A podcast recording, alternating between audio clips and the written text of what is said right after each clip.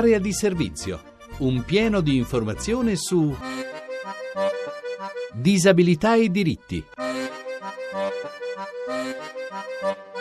Buongiorno da Francesca De Carolis. Iniziamo come di consueto col nostro sguardo alle notizie della settimana. Iniziamo dal fisco. E legge il DL semplificazioni con la nuova IMU. Passa dunque ai comuni la parola sulle agevolazioni sulla prima casa per gli anziani negli ospizi e i disabili ricoverati. E nel caso i comuni decidano l'agevolazione per queste persone, dovranno farsi carico del mancato gettito, quindi dovranno coprire anche la parte spettante allo Stato, cosa che si teme metterà a rischio molte agevolazioni. Intanto è stata annunciata per il 12 maggio prossimo a Roma una manifestazione organizzata dal Coordinamento Nazionale Famiglie di Disabili Gravi e Gravissimi e dalle associazioni dei disabili. Non tanto una protesta, chiariscono gli organizzatori, quanto un'occasione d'incontro per far sentire la loro voce e sottolineare che i disabili esistono e sono parte integrante dello sviluppo di questo Paese. Nascerà ad Oristano, in Sardegna, un'agenzia per l'inserimento lavorativo dei disabili, la Fucina dei Talenti, progetto che verrà realizzato dalla cooperativa sociale Digitabile in collaborazione con altre sei associazioni e cooperative sociali. Sono previsti una serie di servizi, fra cui un centro propedeutico al lavoro e un centro per seguire i percorsi formativi. Questo grazie a Fondazione con il Sud, che ha finanziato il progetto e che annuncia ora un mando di 5 milioni di euro per servizi sociosanitari innovativi nel Mezzogiorno per il sostegno e l'inserimento lavorativo di disabili disabili psichici. Il bando scade il 17 settembre di quest'anno ed è rivolto al non profit meridionale in sinergia con famiglie, enti pubblici e privati. Ed è attivo lo sportello DSA del centro studi Ericsson, un servizio di consulenza gratuita rivolto in particolare alle famiglie e alle scuole per trovare risposte a domande sui disturbi specifici dell'apprendimento. Sarà fra l'altro possibile contattare direttamente gli esperti del centro studi per una consulenza personalizzata. L'indirizzo www.sportellodsa.ericsson.it e un nuovo servizio è stato avviato in internet dalle Ferrovie dello Stato. Nel portale RFI, la pagina denominata Quadri orario stazione prestazione stazione consente di essere informati con rapidità sui servizi di assistenza per passeggeri con disabilità nelle singole stazioni e di sapere se i convogli siano adibiti al trasporto di carrozzine. Il servizio è stato realizzato secondo gli standard internazionali per l'accessibilità del web alle persone con disabilità. E vi segnalo una nuova serie televisiva programmata da www.bobine.tv, otto puntate per favorire una migliore conoscenza dell'attività svolta dalle associazioni di volontariato che operano nell'ambito della disabilità disabilità. Le puntate di durata di 15 minuti ciascuna sono pienamente accessibili e integralmente sottotitolate. È anche possibile ricevere le sceneggiature in formato PDF, basta farne richiesta all'indirizzo info-bobbine.tv. Questa mattina apriamo una finestra sul mondo delle arti terapie con Stefano Centonze, che è scrittore e sceneggiatore e che si è specializzato in musicoterapia e nello studio della comunicazione non verbale e a un certo punto ha deciso di applicare queste sue conoscenze alla cura degli anziani. Centonze, quando ha iniziato? Noi abbiamo iniziato già nel 2004, in quanto direttore della RSA Buon Pastore di Lecce ho iniziato ad occuparmi di riabilitazione attraverso i giochi ritmici e la musicoterapia proprio dei pazienti affetti da patologie degenerative del sistema nervoso centrale. Lei parla di comunicazione non verbale filtrata dal linguaggio del corpo e delle emozioni, è così? Esatto, noi parliamo prevalentemente di prevenzione del peggioramento attraverso un lavoro sul benessere della persona, filtrato appunto dal gioco attraverso i ricordi veicolati dalla musica, dalle emozioni che sono connesse ad esse. Ecco, io adesso vorrei subito far ascoltare il brano che ci ha mandato, che poi è parte della premessa al suo testo Musicoterapia e Alzheimer, che è un ebook. Attualmente sì, la settimana prossima uscirà il testo cartaceo, sempre edito dalle edizioni Circolo Virtuale virtuoso. Qui nel Salento poi piano piano mi auguro che avrà una diffusione maggiore. Allora ascoltiamo questo brano, è la voce di Valentina Montanari.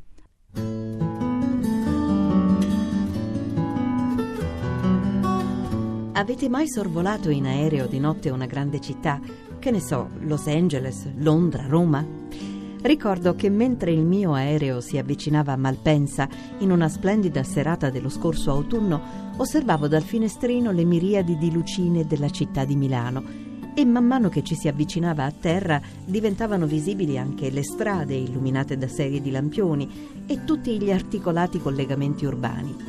Pensai subito a quante possibilità si presentano al signor Bonaventura per raggiungere a quell'ora e a piedi l'indirizzo del suo appuntamento. Certo, se il signor Bonaventura è nato e vissuto a Milano, il compito potrà richiedere del tempo e un paio di chili, se il luogo è sufficientemente lontano, ma non sarà un problema trovare delle scorciatoie anche al buio. Diverso sarebbe se invece il nostro eroe fosse appena e per la prima volta giunto a Milano e, a causa della tarda ora, non trovando né taxi né bus né metropolitana aperta, si vedesse costretto a raggiungere a piedi il suo hotel che strada fare, come orientarsi.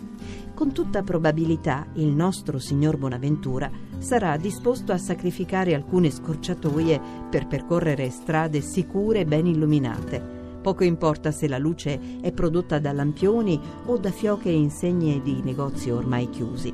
La verità è che il nostro uomo andrà rimbalzando di lampione in lampione e di insegna in insegna, evitando percorsi bui, come se a muoverlo fosse proprio l'energia elettrica che alimenta l'illuminazione notturna. Questo non è che uno dei tanti esempi per raccontare anche al lettore meno colto in materia di neuroscienze come appare e si presenta il nostro cervello, un infinito intreccio di reti che trasportano informazioni sotto forma di impulsi elettrici che, a loro volta, alimentano le lucine delle stazioni che incontrano, bypassando circuiti bui o danneggiati per raggiungere stazioni successive.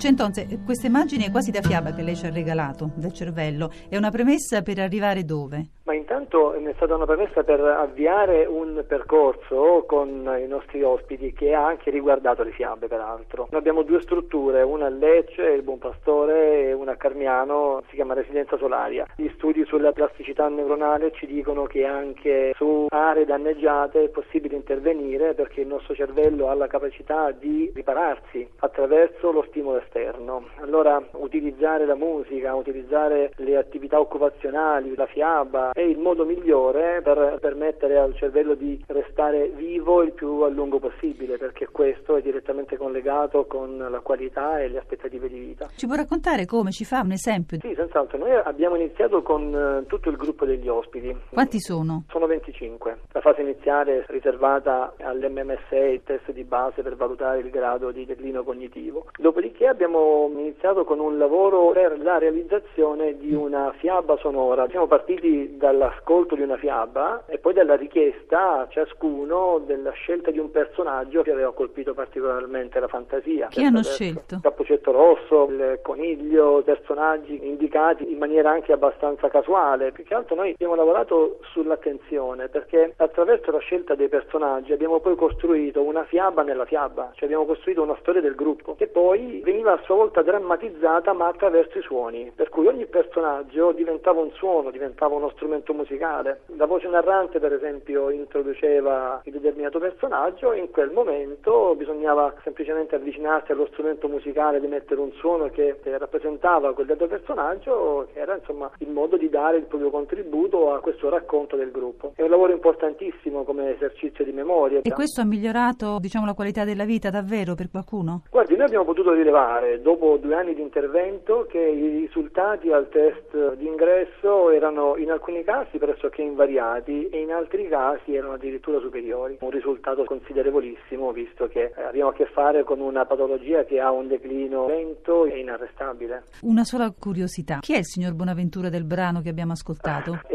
l'impulso nervoso, si sposta da un'insegna luminosa all'altra come l'impulso nervoso viaggia da un neurone all'altro trasmettendo informazioni e dunque trasmettendo nuovo apprendimento. Che poi è un nome inusuale che a me ricorda una famosa striscia di fumetti di inizio secolo, esatto, Sergio Toffano, esatto. e quindi un modo per ritornare in questo mondo di fiaba. E raccontare anche con un linguaggio semplice, un impegno spesso molto molto grande, un lavoro sicuramente di anni, da 7-8 anni ormai il laboratorio è attivo, devo dire che l'entusiasmo è lo stesso e loro stessi sono felicissimi, aspettano con grande interesse questo incontro con il gruppo degli operatori proprio perché diverso rispetto alla al tran tran della vita. Sì, esatto. Io le faccio tanti auguri, vorrei anche ricordare che per chi volesse saperne di più sulle vostre attività c'è il sito www.artiterapielece.it. Io la ringrazio moltissimo.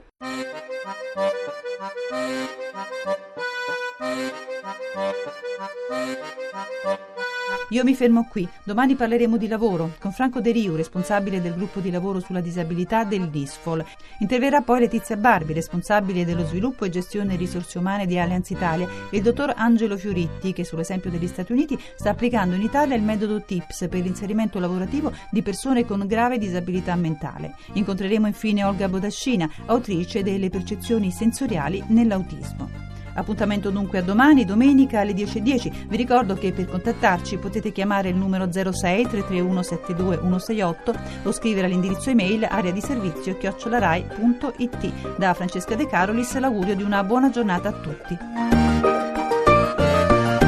Avete ascoltato Area di servizio, disabilità e diritti, un programma di Francesca De Carolis a cura di Maria Teresa Lamberti, regia di Alex Messina.